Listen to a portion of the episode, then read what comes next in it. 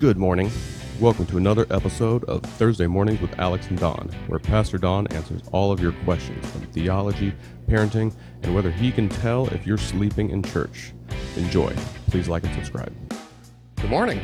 Good morning. How you doing? So far, so good. Good. Talking about crossing our legs, how we should cross our legs. Uh, yeah, I don't, I don't even know why. Like, why is it even comfortable to do that? But, um, oh, see, if I cross my legs, it makes a perfect lectern oh, I for see. my Bible. That's right. God made it so that it's more comfortable to do that because He wants you to put your Bible right here. Oh, I think so. Yeah. Yeah, that makes sense. There's a lot of different ways, like things you're just like, oh, that's a little bit more comfortable, where it's like holding you know, your babies or your grandkids or something, figuring out how they want to be held. I don't know. My youngest one, he just wants to arch his back the whole time. So it's just like, how do I even? Yeah. Um. Well, I'd like to start off. Okay, I need to apologize to my mom. Um, I give her a lot of crap on here. Um, I just wanted everyone to know that we have a good relationship. I'm, I'm not usually that outwardly disrespectful to her, but we do give each other crap, and it's a, we have a very good relationship. You do. Yeah. I hope she knows that I love her very much, and uh, yeah, Great lady, Jean. Yes, very great. Um, so s- the questions today come from Lauren Huber. Um, he says the Bible is full of passages that I don't understand. Maybe you can help. In the Try. book in the book of Romans, it says, "Hope seen is not hope." Don't we see hope around us every day? Right. And so we're talking about Romans chapter 8. And uh, yeah, we see hope around us every day. Uh, I think what Paul's trying to do is saying that which we have, we we don't realize, or it's no, not hope anymore once we've realized it. So the passage reads like this For in this hope we were saved, but hope that is seen is no hope at all. Who hopes for what he already has? But if we hope for what we do not yet have, we wait for it patiently. I see. So it's a journey kind of thing. Okay, that makes you- so. You don't hope for something you already have, right? Right. Like I hope it's not gonna rain during harvest, or you know, we can get everything. Oh! Again, I, sh- I sh- Don't talk about rain. you talk about rain around Not farmers harvest sometimes, and I, I want to like muzzle you. Like, you don't don't talk about it. Don't think about it. Because yeah, I look at the forecast and it looks like we got like three weeks that are going to be nice sunshiny mm-hmm. days, and yeah, hopefully that's what happens. But when it rains, yeah, I get to take a day off, which is kind of nice. So, right. Yeah. anyways, hope. Th- This this also is in the context of the verse before it. Not only so, but we ourselves who have been first fruits of the Spirit, groan inwardly as we wait eagerly for our adoption as sons, the redemption of our bodies. For in this hope we were saved. But hope that is seen is no hope at all. For who hopes for what he already has? And what Paul is trying to say in the middle of that is, you know, we live our spiritual lives so often as if all of our heavenly reward is in the future. And he's wanting to help us realize that part of the heavenly hope of our salvation is in the present. Okay. And we should live in that hope, Okay. hope that's actually realized right now. Okay.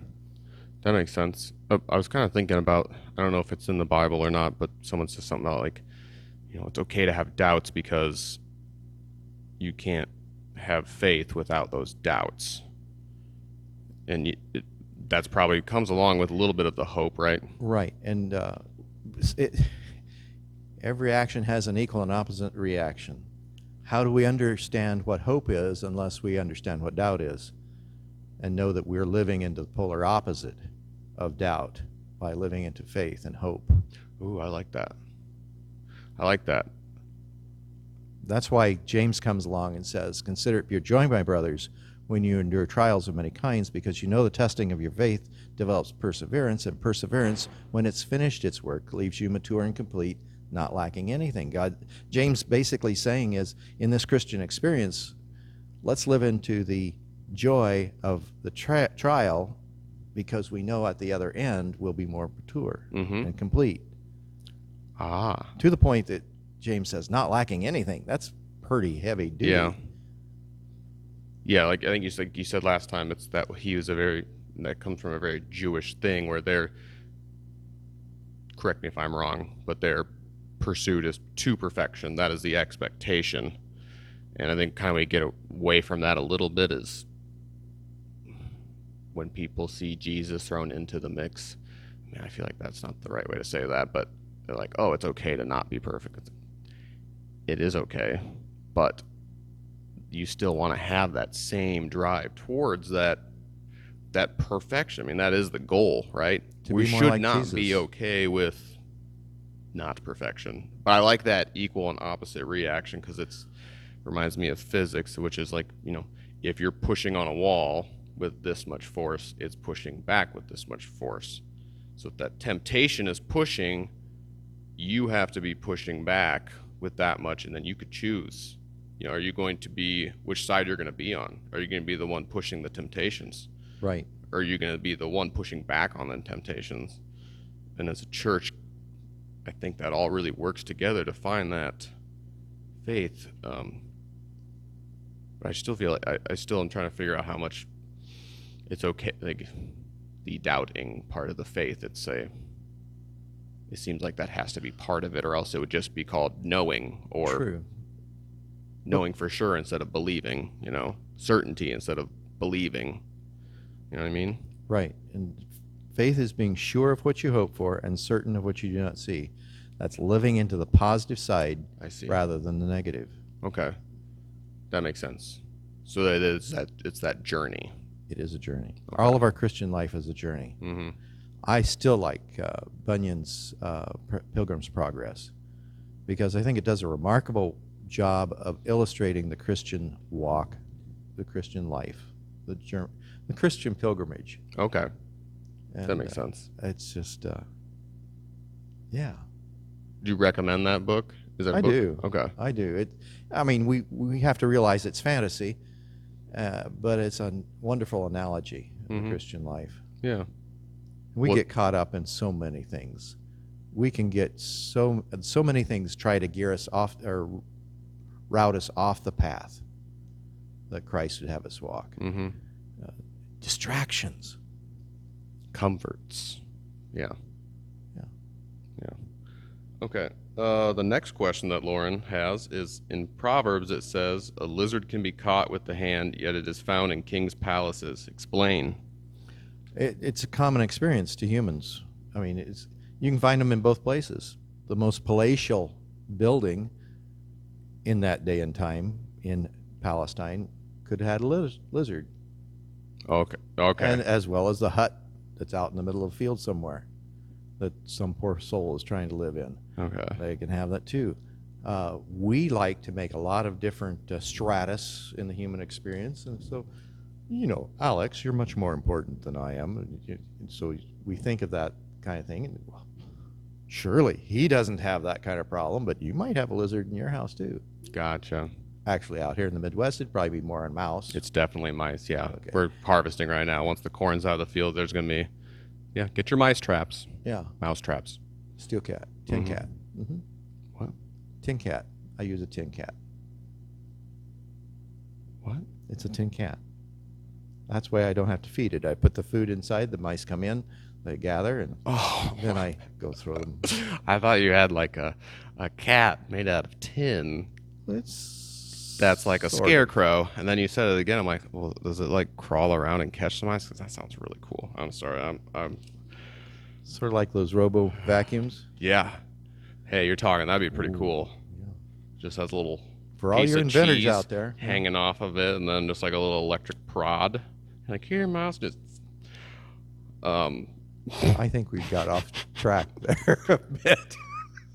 I think so too. Originally, when when I read this, I was like, uh, a lizard can be caught in the hand, and I like completely skipped the second part of that because then it says explain, and I was like, how do you catch a lizard in your hand? Because we used to have those like really really fast lizards that like you can't they're not like holding and petting lizards if there is one. You can't hold and pet them because they're just they'd be gone. They have to be kept in a tight cage. Or one time I we had them at my dad's house, and when we, he went off on a vacation somewhere, and we had him at my mom's, and we had cats, and we came back from uh, something, and uh, the terrarium was shattered on the ground. There were just a few lizards around because I think the cats got the rest of them. But Quite a day of entertainment for the felines. In that Oh, house. yeah. Oh yeah. Mm-hmm. Yeah, I'm sure that the cats love that kind of stuff. So yeah, I wonder how they must have had slow lizards back then to be able to catch them in the hand. Bigger. So, yep. bigger. hmm So is that a passage just saying like you know, don't feel like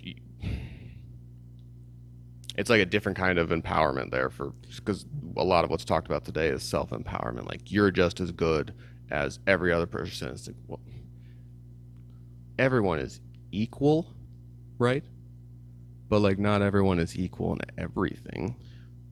But we all put our pants on the same way. That's it. Thank and, you. And I think, you know, so many times you'll see the Psalms and the Proverbs come back to the fact that we're we're like grass. We exist for a certain period of time and then we're gone. mm-hmm. And that's definitely an equalizer in the human experience. We're here for a while, we're gone, Mm-hmm. like that lizard. That's right. Yeah, like those lizards the cats ate. Last question. Why did the raisin go out with a prune? Hmm. Is this an old person joke? I don't know. Why did the raisin go out? because he prune? couldn't find a date. Ah, ha, ha, ha, ha, ha. Yep. That's a good dad joke. It's not supposed to really make you laugh, and it's mostly supposed to just make it cringe, you know? Okay, it did. Yeah. Oh, good. some call them dad jokes, some call them bad jokes, you know? All right. Well, thanks a lot, Don. This was fun. It is fun. Thank you, Alex. Yep. Take care.